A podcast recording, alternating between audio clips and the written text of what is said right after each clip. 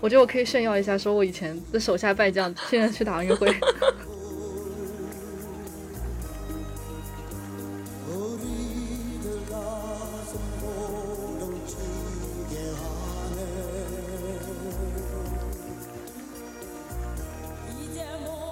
说某某某加油，再来一个漂亮球！这我现在想想看那个口号好羞耻，为什么会？我只想说，刚刚你说什么？再来一个漂亮球，这不就是你老公的加油歌吗？Let's another one 吗？你看，现在现在你老公继承了你的加油方式。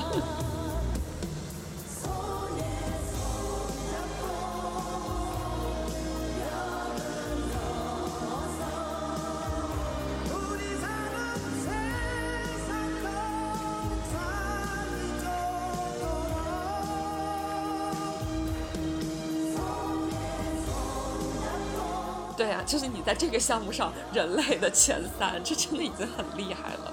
而且我觉得，就是看奥运会，你并不能非常狭隘的用那种民族性的眼光去看待，还是最好能够跳出来，从一个当然支持中国队，当然是当然是一个每个人作为作为中国人来说是必须要做的事情。但是你除了支持中国队之外，你也要去看其他国家的那些优秀的运动员他们在做什么事情。就跟我们做节目的一样，我们拓展足球的边界，我们可以拓展比赛的边界。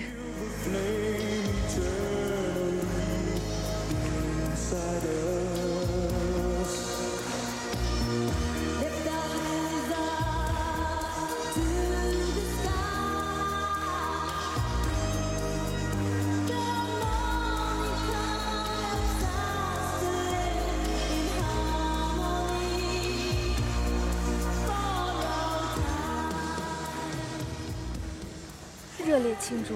说起》节目成立一周年，以及意大利自1968年以来首次夺得欧洲杯冠军。刚在中国上线的意大利精油品牌 Domaloma 倾情赞助精油两套。在 QQ 音乐和小宇宙 APP 点赞评论本期节目，热度第一的评论者将得到精油一套。意大利是冠军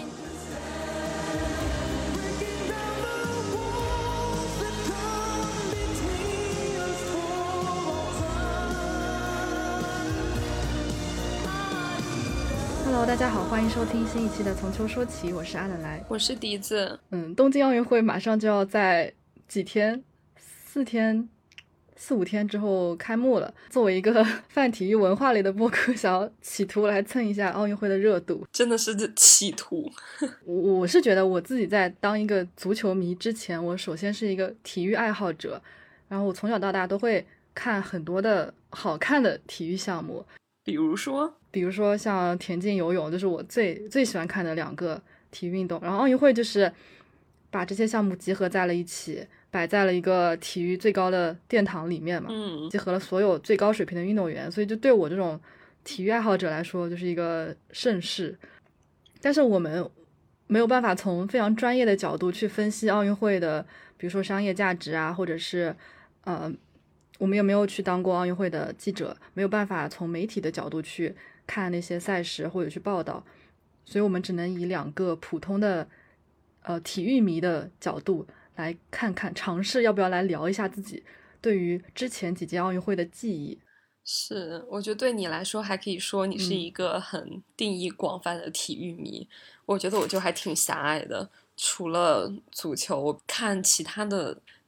真的看的还蛮少的。嗯，就什么田径啊、游泳这些，如果电视上会放，我可能会瞅两眼，但是不会说我去等着看一个什么比赛。就是那你从小看的体育运动，就是只要电视上放了，你就会看，但是不会有特别喜欢的，除了足球之外。哦，我最开始就以前大概呃零四零五年的时候，那时候看赛车看比较多，就 F 一，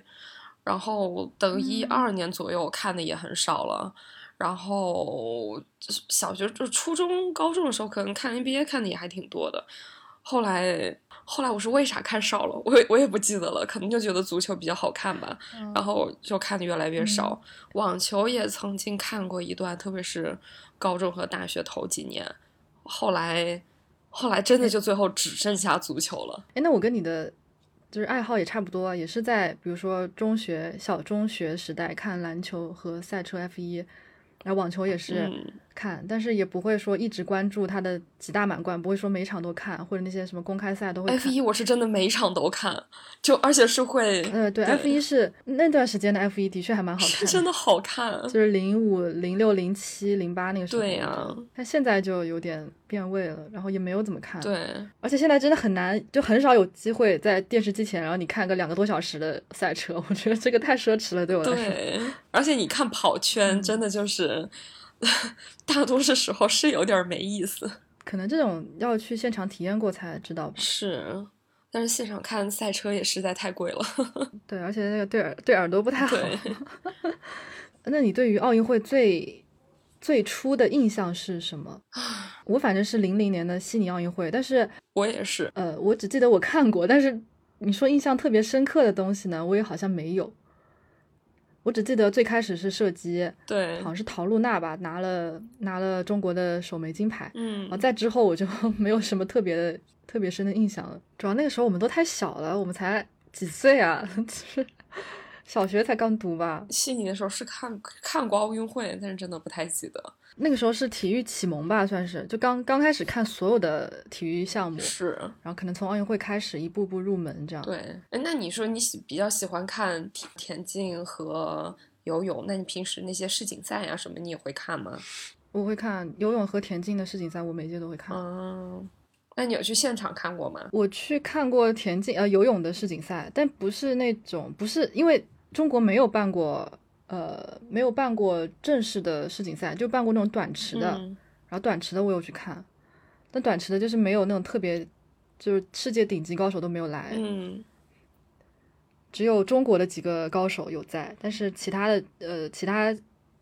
比如说像美国的、澳大利亚的，或者像俄罗斯、意大利那些比较多出高手的，基本上都看不看不上短池，所以基本上都好像没有吧。这几年也没有怎么看。嗯我对于零奥运会的话，其实记忆比较深的是零四年雅嗯典。我相信所有的中国人都会对雅典比较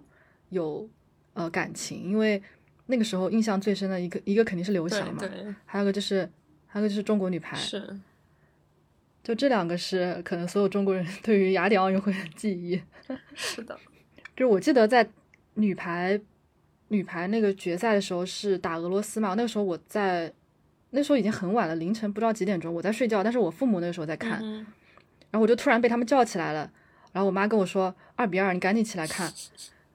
然后我就起来看了第五局，然后刚好呃中国是最后实现了大逆转，赢了俄罗斯，嗯这个是我对于对雅典的一个特别深的印象。还有就是刘翔嘛，这个就不用再去说了，嗯，算是创造了一个历史，也是一个什么黄种人在田径短距离比赛当中的一个为自己的一个证明吧。是的，但是除了这两个人之外，因为我看游泳比较多，然后我从零三世锦赛就巴塞罗那世锦赛那个时候，我就注意到了菲尔普斯，嗯一个耳朵特别大的 美国男人，所以那个时候他在零四年雅典奥运会的时候是拿了六块金牌吧，嗯。拿了六块金牌，两块铜牌，我记得，我就觉得他真的是，呃，就是那种类似于统治级别的霸主地位的那种，代表了竞技体育最高水平的人，我就那时候特别崇拜他。嗯我记得当时还在读小学，然后奥运会结束之后，我们班里好像让我们做那种关于奥运的一个手工，嗯其他所有人都做的是刘翔和中国女排，然后我就做了一面旗子，然后正面印着刘翔的那个跨栏的一个动作，然后背面就印着菲尔普斯从跳水台，呃，跳入水中的那个那个动作，嗯我就把它打印出来，然后贴在我的旗子上，就说明我其实是那个时候是非常崇拜这种在一个项目当中有呃霸主地位的那种运动运动员的。嗯但是我在足球当中又不是，我在足球当中就是一个我喜欢的球队，可能多年没有拿冠军，但是我也觉得还好。但是在这种嗯奥运会的赛场上面，我就觉得好像你除了拿冠军之外，你没有你拿了亚军或者季军，就没有人记住你了。就这种感觉，可能会有点竞技体育的残酷的体现。对，但是感觉这种焦虑是只有中国有吗？因为每一次看到好像别嗯国的运动员在嗯、呃领奖台上就已经挺开心的了，嗯嗯嗯，对，这个就是我们可以在后面稍微聊一下，就是关于伪金牌论这种。哦 奥运会是 在中国的地位，中国的地位比较高。然后我记得零四年，因为我妈是以前也是排球运动员，她认识当时中国女排冠军成员里面的周苏红，也是浙江的人嘛。然后，嗯，她当时好像是中国基本上夺冠的那批队员都会去香港做一个类似于夺冠庆典的这么一个活动。然后我妈就让周苏红给我让周苏红去找那些奥运冠军签名，然后周苏红就把那些奥运冠军签名最后都。写在了一本本子上，给了我。我当时就觉得我好幸福。我中国那个时候所有奥运冠军的签名，就包括像刘翔，然后哦郭晶晶啊、田亮啊，就这种就巨星，我的签名那个时候签名都有。然后我就拿拿去那个在班里面炫耀，大家都很羡慕我。那是应该是那那几天最酷的小朋友。当时觉得当当运动员真的好好，真的。而且那个时候我也在打，我也在呃练球嘛，然后大家都觉得你要不要去打奥运会？我说我这种水平还是算，不给妈妈丢脸。嗯，很小的时候大家都会觉得，如果你要去做一个运动，你是不是奥运会冠军就是你的终极目标？终极目标肯定是的吧？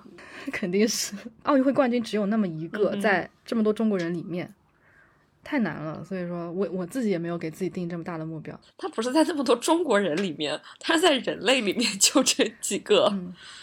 对啊，就是如果说你要拿一个呃奥运会羽毛球女单冠军，那这个如果是中国，如果是铁定在收入中国代表团囊中的话，那么也要在那么多的优秀的运动员当中去选那么一个人，是，这也挺难。嗯，对，反正这就是基本上零四年。嗯，看的也挺多的，然后印象最深的就是这些。嗯，哎，那你当时练球的那些小伙伴拿过的最好成绩，就是走上职业道路的话，拿过的最好成绩是什么呀？我我看了一下今年去出战东京的那个羽毛球队的名单，里面有一个我以前的对手，对手他是打他是打混双，他是打混双的，就是我们小时候经常。一起去打球，就是在比赛当中会碰到的那种。哦，她那个时候就是平平无奇的一个小姑娘，但是真的我没有。后来我过了十年，我发现这个人怎么还在打，而且还拿了什么亚洲冠军，然后世锦赛冠军、世界杯冠军都拿过了。然后这次要去打奥运会了。哦，我觉得她好厉害，而且是那个时候就是那时候大家都水平都差不多啊，但是她现在就那么厉害了。这样，我觉得我可以炫耀一下，说我以前的手下败将现在去打奥运会。我这个要剪，我这个要剪到片头。你说我的手下败将要去奥运会了，完了完了完了。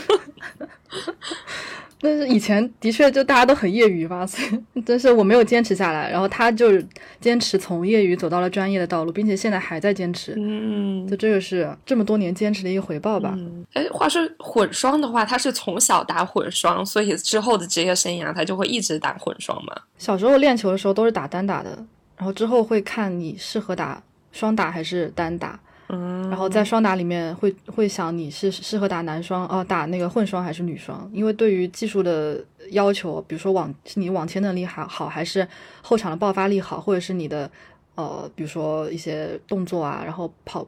那个跑动会比较好。那就会根据你的技术特点来安排吧，这样。嗯，当然也会看你，肯定大家都会先试一下，会会把你排在各种不同的位置都试一下，然后看你最最后适合哪一个。嗯，像我小时候就一直打单打，但是因为团体的时候也需要去配合像混双啊什么女双，所以都都打过。嗯，但是现在就是我们现在就休闲打法，就是每每周去打的那种，呃，类似于养生局，都是打都是打双打的，因为一个场地四个人。肯定要四个人打，就不浪费嘛。所以说，打单打太奢侈了。从经济角度来讲，经济角度考虑，这个现在都是打双打的。对，然后都打了养生局，双打也没有这么累。单打现在我们这个年纪打已经已经吃不消了。原来是这样吗？又长了新知识。对，不是不想打，是吃不消，或者而且你打一局可能要半个小时，然后那其他人就在下面看，他们也打不了。所以让更多的人参与，就是打双打会比较好，也是增加趣味性。雅典的记忆，零八年。然后零八年的话，就是零八年的话，我我因为我去了现场，我去了，当时我还在读，因为我们都在读初中吧。零八年，零八年不是刚好是 初中升高中吗？啊，就是在在对那个时候，嗯，反正是个夏天，然后我。那时候我自己没有买票，是我妈他们单位组织的，类似于一起购团、集体购票。然后那个他们买的票，我也是说，我说我想去看足球，想去看游泳，然后他们就帮我买了足球和游泳的票，但是买的具体是什么场次，我自己是没有办法去决定的，都是他们他们那边去决定的。所以说我就是跟着我妈和他们一些同事一起坐的软卧去北京，类似于从晚上然后坐到早上，嗯第二天早上到的北京。我记得跟我一个一个包厢的一个女生，她是在当时是在上海体育学院读西班牙语专业，哦，她是皇马球迷，嗯哼，所以那时候我就觉得她好酷，我跟她聊了一路的足球，然后觉得她见多识广。我那个时候一个小初中生就觉得哇，这个姐姐好酷，就是知道这么多球星。虽然说我那个时候也看了很多比赛，但是我觉得她就是有一个更更国际化的视野，她知道比如说这个人他有很多背后的故事啊，然后西班牙国家队怎么怎么样的呀，嗯，或者说这个俱乐部嗯是怎么运营的呀之类的吧，这种。嗯，然后，然后他又会西班牙语，我就觉得好厉害啊！我当时也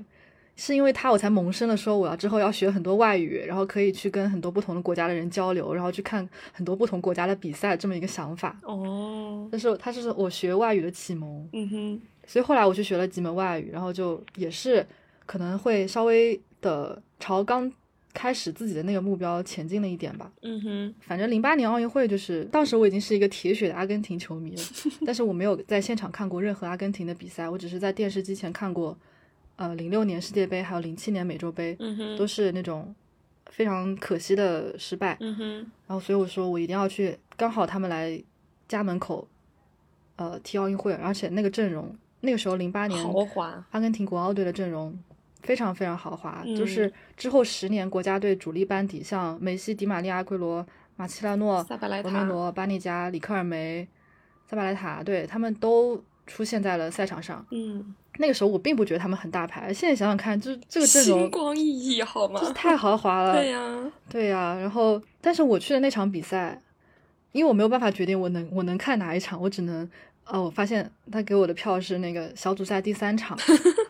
就是一场毫无关毫无关系的一场比赛，因为当时呃阿根廷已经小组赛两连胜了，嗯哼，就是第三场就是那种无所谓的比赛嘛，然后具体打哪个队我真的完全不记得了，嗯，但是我还是要去，因为我想想想我想现场看比赛，嗯。但我可能我隐约知道，可能像梅西啊，或者里克尔梅，或者像阿奎罗这样子的主力，他们不会上场。嗯哼，我我有我自己给自己做了这个心理预期，然后真的去的时候，当时我记得，哦，对我这边要插一句，就是我当时为了看这场足球比赛，我放弃了当时费德勒打纳达尔的网球，因为当时我妈给我了 给我买了那个费德勒打纳达尔，刚好那天的网球球票，然后他和他的同事去看了费德勒打纳达尔，我为了看足球，我就放弃了这两个这两个人的比赛。嗯我到现在都没有现场看过这两个人打球，但是我也不后悔，因为我当时第一次去看了。是都要退役了，对呀、那我当时，但是我为了看足球，我也没办法，就是忍痛割爱，割掉了他们，然后去看。我一个人去了工人体育场看了阿根廷。嗯当时我走在路上，我穿着阿根廷球衣，走在路上就看到，印象特别深，就迎面而来一个阿根廷球迷，一个嗯男生，然后长得高高的，跟我，然后我就跟他迎面走过来，然后跟我打了个招呼。我当时觉得哇，原来我在中国还是能见到阿根廷球迷的，因为当时我只是在网上认识，我并没有在现实中任有任何的接触。嗯哼，然后我就看到哇，一个阿根廷球迷，我就觉得哇，惺惺相惜，想拥抱他。就是当时那么小的我都会有这种想法。嗯哼，对，然后到了现场之后，我看到好多的穿蓝白色球衣的人，我就觉得，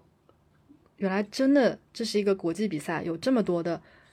国际的观众，嗯然后包括我，我隔壁坐的是两个日本人，嗯然后我我才意识到，原来奥运会真的是一个国际大赛，真的嗯是会吸引那么多全世界各地的人过来看球的。嗯这就是奥运会的影响力，这是我第一次，可能这辈子第一次感受到一个国际大赛的魅力是怎么样的。嗯而且这又是一场嗯阿根廷的比赛，那肯定会吸引很多足球迷来。比赛的过程我完全不记得，我只记得全场都在高高喊梅西，但是梅西没有出场，嗯，当然，就是就很可惜。我第一次看的阿根廷比赛，梅梅西没有出场，嗯但是我也觉得我能够接受，而且我当时我记得在就比赛开始前，阿根廷那个国旗，他们拎着国旗出来的时候，我真的非常非常激动，第一次看到真实的嗯、球队出现在我眼前，然后奏国歌，当时就非常激动，我记得我就捂住嘴巴，然后不让自己哭出声那种那种感觉。然后他们肯定会觉得这么一个就一个小姑娘为什么会这样？旁边两个日本人看我很奇怪。嗯，小组赛结束之后也去看了别的项目。回到了杭州之后，决赛很多朋友都去了鸟巢看啊阿根廷打尼日利亚的奥运会决赛，但那时候我要回学校补课，所以我就当时在那个阿根廷风暴论坛加了一个 QQ 群。然后在那个 QQ 群里面找到了杭州的组织，然后第一次跟他们去线下看了比赛，在西湖边的一个 KTV，我记得，嗯当时他们包了一个包厢，然后就是打开 KTV 的投影仪开始看决赛。嗯，我当时我就一个人默默的坐在后面，我谁都不认识，就默默坐坐在后面，开始喝看着他，们庆祝，看着，对，喝可乐，看着他们庆祝。然后那时候又很小，然后他们那个是我第一次跟他们一起看球，第一次线下看球，第一次跟他们一起看球，第一次看球庆祝。嗯就都发生在那一天。结果他们那一天，呃，看完球要庆祝之后说要去唱歌，就是一直在那个包厢一直留到很晚唱歌，我就走了，因为我还是一个小孩子，我要回家 那个写作业，然后就，对我还要是，对那个是我记忆当中最后一次决赛，为了决赛而欢呼庆祝，零八年的八月份，结果这一等就是十三年。上一次庆祝就是在前几天，那这中间十三年的时间，我们看了那么多场比赛，嗯，可能有一些，比如说半决赛或者进决赛的那个庆庆祝我们有过，但是在决赛当中我们从来都是失败的。嗯哼，但是还好在前几天我们又经历了一次庆祝，这个就是这十三年等的太辛苦了，还是要这么讲。意大利球迷表示这十五年也过来了，哎呀，意大利也是，意大06年啊利对意大利上一次零六年，对嗯，所以说等待还是值得的。是的，再等十五年，我好像零七年有在家门口看过女足的世界杯，但是那个时候我对于这种国际大赛没有什么概念，直到这这次奥运会的嗯、呃足球比赛，让我真正感受到了原来一个国际型大赛是这样子的，而且那个时候。马拉多纳他在奥运会的时候也是每场都去现场嗯看的嘛，所以我说在那个时候我也是跟他在同一个空间里面、同一个时间下面看了这场比赛。嗯就像之前在去俄罗斯看世界杯一样，都是在嗯同一个场地，只是我可能没有亲眼看到他，但是后来知道我跟他在同一个时空当中享受这一场比赛，我也觉得很荣幸。是的，对，然后零八年你是在你是在家里看的吗？对。但至于零八年那个夏天我干嗯啥了，我真的不记得，我只记得我们当时放不记得。放假时间还挺短的，就是还蛮早就要去学校补课，但是具体嗯干啥了，我真不记得了。然后，哦，我觉得那个时候我们太惨了，暑假就真的只有那么几天，然后就是对呀，能看能真正属于自己的时间就很少，大部分时间真的就是在写作业，然后补课、上课，是啊。然后，连玩电脑都需要偷偷玩。对啊，然后那个暑假还需要军训，唉，啊，对哦，还有军训这种东西。是啊。零八年其实是我看的唯一一届意大利的男足国奥队的比赛，然后那那一批也是我嗯最喜欢的一届意大利青训。就感觉我磕西皮的起点 就是那个时候，嗯都 差不多。对。然后你想那那一届里面比较有名一点的，嗯、马尔基西奥、乔文科、朱塞佩罗西，嗯然后我喜欢的博凯蒂、克里希托，然后卡德雷瓦，然后嗯嗯嗯，那时候门将是那个维维亚诺，应该还带了别的门将，但我不记得带是库西里还是谁了。就真的是星光璀璨，放在意大利，他们真的之后给零，就是从那个时候零八年到一一八年这十年，就那一届的青训给给意大利补了好多空哦，还有阿巴特，这大家比较熟，就米兰的嘛。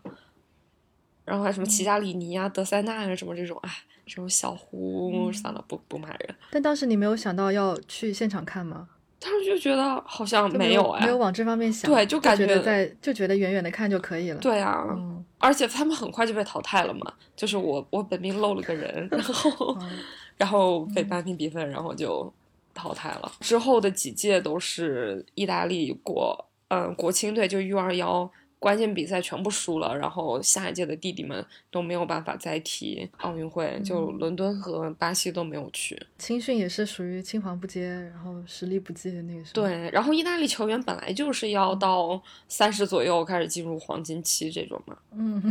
对对，所以青训不能看出任何问题，是吧？对，虽虽然那一批还是最强的，就是在那一批里面最强的，但是也是需要很多年他们才能真正成才。嗯，关于那届我去看奥运会，然后我还除了足球，我还去看了游泳和篮球，嗯然后去，而且、呃因为因为那个为了看足球放弃了网球，所以后来只剩嗯游泳和篮球可以看。然后我记得我去看游泳是在水立方，嗯也是想去看菲尔普斯的，而且但但是当时那个游泳的票是给我的是上午的那种预赛的票，预赛和半决赛。嗯当时我看了那天的赛程，美国只有四乘一百米自由泳接力的预赛，然后我就想菲尔菲尔普斯是不可能在预赛当中出场的，他肯定是在决赛当中出场的，所以我又想，完了又看不到他了。嗯然后当时就真的没有看到他，因为就是在一个上午他都没有出现过。但是我看到了后来其他的几个比较强的美国比较强的选手，然后包括澳大利亚的，然后然后也包括了当时中国仅有的拿女子游泳冠军的刘子歌，我也在当哦时那场比赛当中看到了。对，所以说就是现场看游泳也感觉也挺好的，我还真的没有看过。就是嗯就是没有看，就是没有看到自己最喜欢的运动员。嗯嗯而且当时你想，呃，菲尔普斯在奥运会拿了八块金牌，嗯我都没有现场见证，我当时觉得好好可惜。特别是，嗯、呃，零八年，零八年奥运会的时候，他在一百米蝶泳的时候，他前五十米还是排在倒数第二的，嗯然后最后最后零点零一秒反超了塞尔维亚的那个人，我就觉得这也太神奇了，就这样把所有他参加的所有的项目的金牌都收入囊中，嗯哼。这就这样子统治力级别的选手我都没有看到，我觉得好可惜。嗯，但是他后来一二年呃伦敦奥运会，然后一六年的里约也都拿了，呃加起来拿了九块金牌嘛，他一共拿加起来拿了呃十六加八加四加五，二十五块。这是来自后期的吐槽，六加八加四加五，很明显这是二十三块儿。对，我就觉得太强了，是太强了，太强了。是的没有能现场看到他的比赛，也是我的一个遗憾。嗯到现在为止还是，包括在现场看啊、费德勒打纳达尔这种，是的这种可能几年才会有一次的，对，倒也没有吧感觉他们俩还是经常见面的，特别是前几年。嗯前几年会对啊前几年会，对，这两年就还好。你像温网嗯都已经基本上都不会再进入到最后的，比如说四强或者决赛当中。嗯对，然后我我后来翻微博，我我为了就是这次这次节目，我想去找找看我对于奥运会有没有什么记录，或者是之前写的文章啊、图片什么的。嗯然后我发现我的 QQ 空间里面的文章都被我删了，然后没有。然后我翻微博才发现我，我当时去看了，我去了五棵松看了美国男篮，但我完全没有印象了。啊，我就记得我穿了阿呃，我穿了艾弗森的球衣，我当时是因为我喜欢艾弗森喜欢了很多年，嗯，哎，我感但觉差不多是艾弗森，是零四年，嗯哼，我说像我嗯我们你也是那个时候我说我觉得像我们这这么大的人里面才会知道艾弗森是谁。这还会知道艾弗森什么暴露年纪了。现在的球，现在的篮球迷可能都对他没有任何印象。对呀、然后感觉我们那会儿喜欢艾弗森还挺酷的。哎我天，对啊，是啊，就很酷啊。嗯，是，但艾弗森是零四年梦六啊，他的他的梦六，他的男篮在半决赛时候输给了阿根廷啊，嗯哼，所以就只拿了一个季军。嗯所以零八年就美国男篮知耻而后勇，派出了最强阵容，像科比、詹姆斯、安东尼、嗯，呃韦德、Chris Paul、保罗，嗯就之类这种巨巨星的人出在梦就是梦八队那个时候，嗯但是我真的没有什么印象了。我只记得他们很强，然后基本上没有什么压力就拿到了冠军。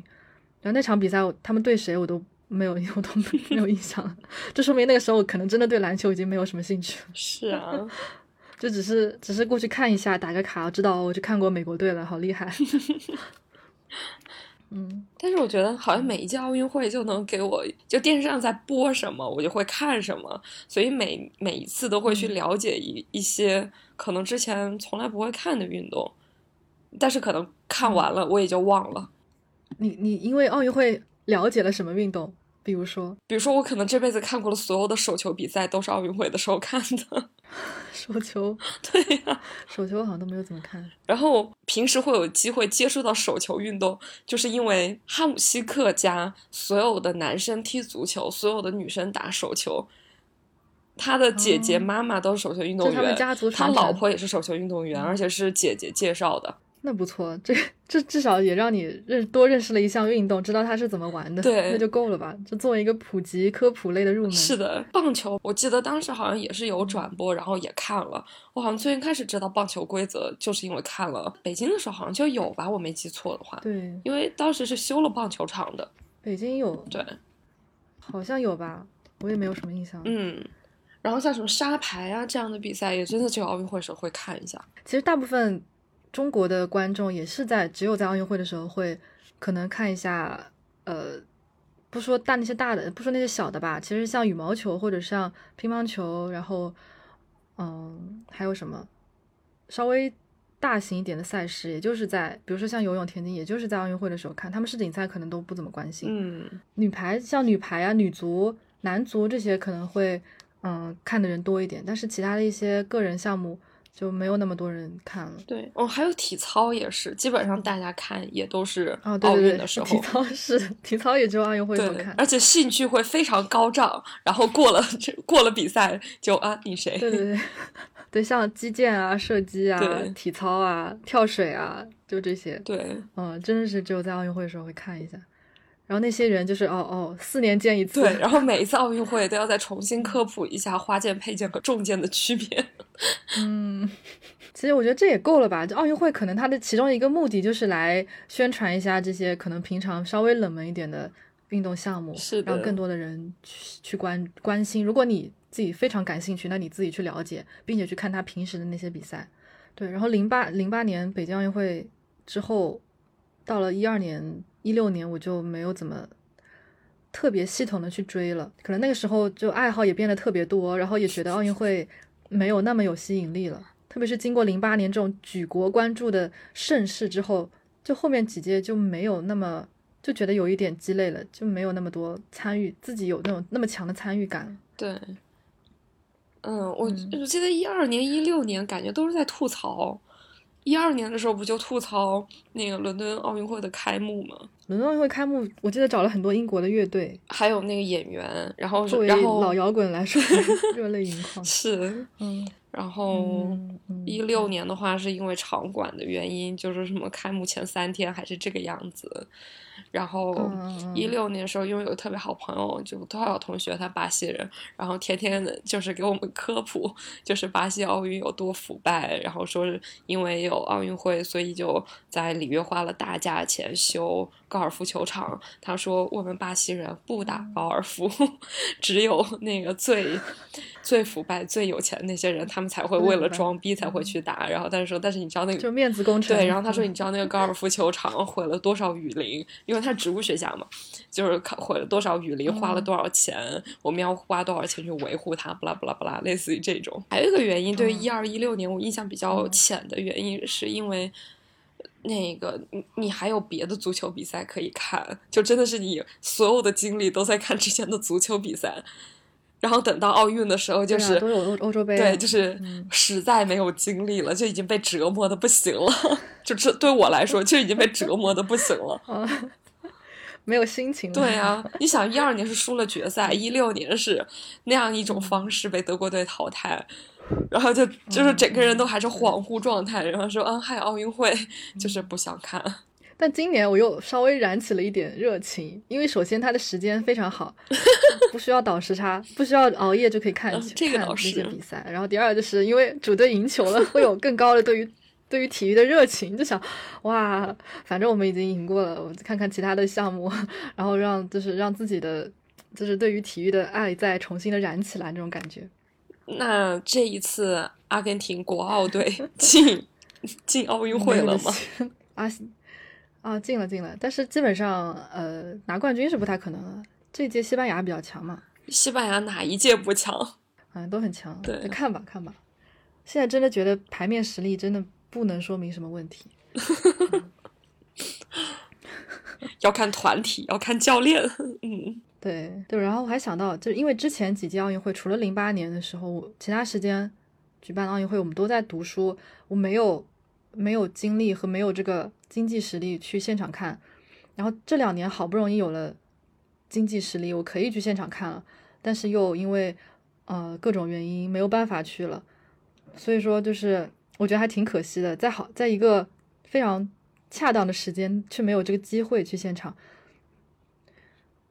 就觉得之前那几届我是非常想要去现场看，但是又因为没钱没有办法去。然后现在就是除了一八年世界杯我是去了现场之外，我就觉得很难有自己真正有机会，嗯，用自己的能力去支持自己喜欢的球队，或者去支持去去现场看自己喜欢的比赛。就这个还就有点有点可惜吧。我不知道在比如说啊，这届东京奥运会结束之后，在呃是二零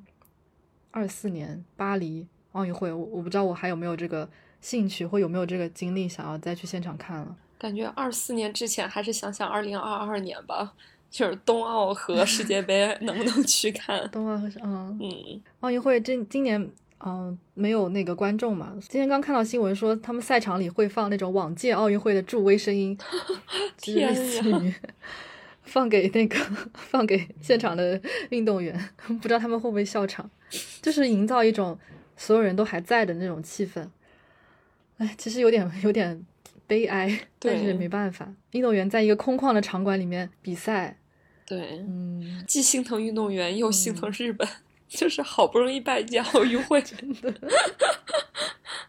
结果这样。就是各种各种不不利因素全部都集合在了一起。运动员努力了四年或者八年，就是为了能够在奥运会赛场上让更多人看到自己的风采，结果没有人，就是就是跟可能跟一场没有观众的足球比赛一样的吧。对，但是他们还是知道转播镜头还是在嘛。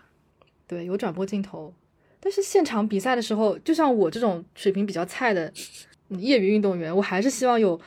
周围有我在比赛的时候，周围有人可以给我加油的，哪怕只有三四个人也好，我还是希望有人可以这样，可以就是说我的名字，然后大声的给我喊加油。即使我比较菜，然后是呃周围的人也很少，但是那种感觉还是跟你完全一个人是不一样的。嗯，所以来总下一次什么时候比赛，我们给您录好来总加油的。没有比赛，放音频。对啊，我们录好来总加油，来总是冠军，来总永远争第一，就就给你在场边笑场笑场，笑场。但是我们以前喊那个口号的时候，真的有会喊，就类似于，呃，比如说某某某加油，再来一个漂亮球。就 我现在想想看，那个口号好羞耻，为什么会那个时候就毫无毫无那个畏惧的喊出 这些话，我就觉得好好好搞笑。不是，然后我们还会在比赛的时候自己会给自己加油。我只想说，刚才你说什么再来一个漂亮球，这不就是你老公的加油歌吗？Let's have another one 嘛。对啊，哦，原来那个时候就有了。对呀、你看冥冥之中国的。传统加油方式。对呀、你看，这是这是你家的专门，是你你家的传统加油。对，你看现在现在你老公继承了你的加油方式。这样一说，我又有动力去打球了。教练，我要上场。我要上场，我要再听到这样子的口号和助威声音。嗯，对，挺好的。对，我就觉得现在这跟没有观众的足球比赛一样，如果没有观众的奥运会奥运赛场，真的会显得非常的冷、很冷清、冷淡。对，不知道呀，等等到可能等到开幕之后就知道到底是怎么样的一种情况了吧。对，突然好想马上进入到那个观赛阶段。我很好奇，如果是这样没有观众的比赛，对于像什么射击啊、射箭啊这种比赛，会不会其实是更更好？冷静下来。对，因为他们平时训练应该是没有人的嘛。我觉得就除了对于冠军来说，他需要有人帮他欢呼之外，那些那些失败者可能也不希望有那么多观众吧。我不知道哎，很难静离开就不能理解这种对冷静离开。然后刚才我们不是说到，就说嗯，自己喜欢的球队可能多年无冠，自己也会非常呃怎么说忠诚的去支持他。嗯，然后包括就像很多没有冠军的球队也会有很多的拥趸，但是在奥运会里面，人们好像只记得冠军，至少在中国是这样子的。你只记得中国哪些运动员拿了冠军，然后哪些亚亚军、季军，包括甚至那些国外的亚军、季军都没有人记得了。嗯哼，你还记得呃刘翔那一届一百一十米栏的第二名是谁吗？肯定都不知道了。嗯哼，所以说，就是感觉大家都只记得那些极具统治力的人，而那些可能刚好只差那么一点点的人就被遗忘了。我觉得这个就真的是奥运会的一个残酷特性吧。嗯，我觉得这个可能是奥运的问题，但是也是一种。嗯，运动的不公平性吧，像足球啊、篮球啊这种几大球类，他们的传播力更大，影响力更广，所以有更多的镜头对准他们，你有更多的机会去了解每一个人。但是对于奥运会，像很多冷门项目，就即使是像游泳啊、田径这样的大项，如果你不去关注它，你很很难去了解他们每一个人。所以只有当那个冠军是。你们国家的某一位选手的时候，可能你才会记住。像有一些，就算他拿了奥运冠军，可能你也你也不记得他的名字了。就比如说，零八年的竞走冠军，你记得是谁吗？就是他的确是奥运冠军啊，但是你不记得呀。因为我又想到了其他一些，呃，因为别的东西而出圈的运动员，可能他真的从来没有拿过冠军，但是你还是记得他。就比如说傅园慧，像傅园慧，对，他就是用别的方式让人们记住了他嘛。就是可能竞技体育很残酷，但是当竞技体育它是需要别的流量的时候，当然他是希望自己的运动成绩是能更好。但是如果有别的方式让大家记住了运动员，其实我觉得也行吧。对，我觉得一个是运动员自己心态要调整，就是你不一定要靠拿冠军才让别人知道。还有一个就是作为观众来说，就是奥运会毕竟是一个。它是一个人类命运共同精神，一起去追求更高、更快、更强的体育精神的这么一个舞台。然后作为观众来说，就是要抱着这样子的心态去享受，并不只是看金牌本身，不，并不只是去看输赢，更要去关注运动员在赛场上拼搏的过程吧。嗯。然后你记住了这些过程，你可能会更加的会去，不会那么在意冠军是谁、亚军是谁，你可能会更在乎哪些是你欣赏的运动员的特点，哪些是你。呃，非常敬佩的精神，或哪些是你非常享受的过程？我觉得这个才是奥运会想要传递给可能普通人的一种一种信念，是可能是这样吧？是，我觉得可能在傅园慧身上可能也是这样的，就是他让你看到了运动员其实也是有很多情绪、很多心思，对，然后他有有性格，对对，然后你就算拿了第三名，你也是你也说我尽力了，我真的什么。使出了洪荒之力，那就够了呀。你可能你的实力不不止不不足以让你拿冠军，但是你真的拼尽了全力之后拿了个第三名，照样会被很多人欣赏。对呀，被很多人喜欢啊。这个就是就是越来越朝着这个心态来。对呀，就是你在这个项目上 人类的前三，这真的已经很厉害了。而且我觉得就是看奥运会，你并不能非常狭隘的用用那种民族性的眼光去看待，还是最好能够跳出来，从一个当然支持中国队，当然是。当然是一个每个人作为作为中国人来说是必须要做的事情，但是你除了支持中国队之外，你也要去看其他国家的那些优秀的运动员他们在做什么事情，是他们是不是创造了很多的历史？嗯，对，做了很多可能呃人类体育历史上那些没有完成的，破了世界纪录或者完成了一些非常伟大的成就，这些都是我们去可以去欣赏去关心的。是的。像比如说，像一六年的时候不是有难民代表队嘛？他们的那个那些故事都觉得，啊，这这个才这这个的确是奥运会才能办到的事情。世界杯这些都不行，因为世界杯只是它局局限了呃三十二支球队，嗯，就那么几可能就参参赛的三十二支球队，再加上一些体育爱好者会关心。但是奥运会就是你凝聚了所有。嗯，基本上每个国家吧，也不是说每个国家，大部分世界上大部分国家都会派运动员出来。嗯，然后即使水平很差，即使可能你连呃半决赛都进不了，但是还是会去尝试，去努力的去往这个最高的领奖台上去争取一下，这个过程才是最重要的。是的，它的确是一次人类的盛会。我们最后为什么每一次都这样？每一次提升到了人。对，这是的，但是它就是事实啊，它就是一个不仅仅奥运会不就不仅仅是一个民族性的赛事，它就是全人类的一个盛盛事。是的，这么说我还真的有点想看了。对啊，因为我们之前在从小到大就在教育说，哦，中国队今天拿了多少金牌，排在了金牌榜奖牌榜的第几位，这个是我们从小就被灌输的思想。但你跳出来看之后，就会发现有更多更好看的东西，赛场内也好，赛场外也好。嗯，就跟我们做节目的一样，我们拓展体足球的边界，我们可以拓展，就是比赛的边界。是的，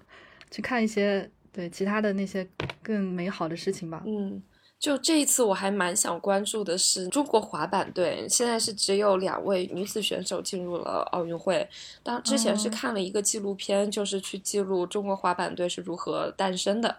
现在主要的呃竞技项目都是、呃短板，就是在碗碗池里做呃花样的那种。嗯嗯，他们那些都不是专业运动员，而且滑板这项运动在中国其实真的还没有那么流行，然后女生玩的就更少了。他们真的是到各个，就是到各个大学呀，或者是真的到广场上去，就教练们去广场上蹲着，然后就去问你想不想加入中国滑板队之类这样的，然后就还蛮好笑的。然后他们也是去通过，哦真的是从街头走出来真的，嗯。然后他们就是去，嗯。就临时的，就这近两年才去参加国际大赛，然后通过那些比赛嗯。进入到奥运会。就这次是有两位中国女选手，就还蛮想关注一下的。这样子的队伍声音应该被更多的人看到，即使他可能没有任何拿金牌的可能性，是的，但是就是这种从街头草根出身，然后一步一步走到世界最高舞台的这种过程，才是更激动人心的呀。是的，像他们就是从爱好者真的又进入了奥运会，我觉得这个还蛮原教旨奥运主义。真的，对，就是有点像漫画里的剧情，对呀就是对，挺好，挺好的，嗯，啊，我就看了一下滑板项目是张欣是女子碗池组，曾文慧女子街式组，CCTV 都会转播。应该更关注一下这些小众冷门的运动。对，就在所有人都去关心那些大项目的时候，嗯，这些小众运动的生存啊，或者它的成长，也是需要需要呃支持和可能还需要一些赞助吧。我觉得这个可能也是一个其他的考虑。对，然后你再看一看这些这些运动在国内的赞助，嗯，可能滑板还好，但是真的很多赞助 都是耐克，这种事儿就，哎，其实该怎么说呢？无法抵制的耐克。对呀、嗯，反正聊完之后，我就觉得，嗯，奥运会还是可以再期待一下的。是的，是的，是的，即使可能大家没有那么多精力和时间去看了，但是就是看的时候还是可以多关注一些过程，不用过多的关注到底谁拿了金牌。是的。然后，当然我们要关注中国女足。男子三大球全部淘汰的情况下，现在真的就是靠女子来来撑起这半边天。对呀、女足、女排、女篮，哎，好像还有一个足球项目，是七人制足球还是几人足球？七人还是五人来着。对而且像橄榄球也是只有女队参加。，对对对，我刚刚我刚刚去搜那个滑板，有人总结了，除了足篮排三大运动，还除开只有没有女子项目的运动，马拉松、游泳、水球、曲棍球、柔道、空手道、橄榄球、滑板、网球、铁人三项、沙滩排球。也都只有中国女队参加，进入到了、嗯，呃奥运会，没有什么别的意思，我就想说一下。阐阐述一下事实对。好，那嗯、呃还有什么还有什么要补充的吗？意大利是冠军，阿根廷是冠军。要是保留项目，项目爽一个月再说。嗯，好的，等到奥运会结束，对，至少让我爽到奥运会结束。对，OK，我对于体育项目的热情可以一直延续到很久很久。是的，对，我们就非常非常不专业，也非常随意的聊一聊自己关于奥运会的一些记忆和非常浅显的一些认知。嗯，可能会就是聊的比较散，但是都是我们自己的亲身亲身经历和体会。所以，反正就希望大家能够享受奥运会比赛，享受它的过程和这种精神吧。对。那我们就下期节目再见吧拜拜。拜拜。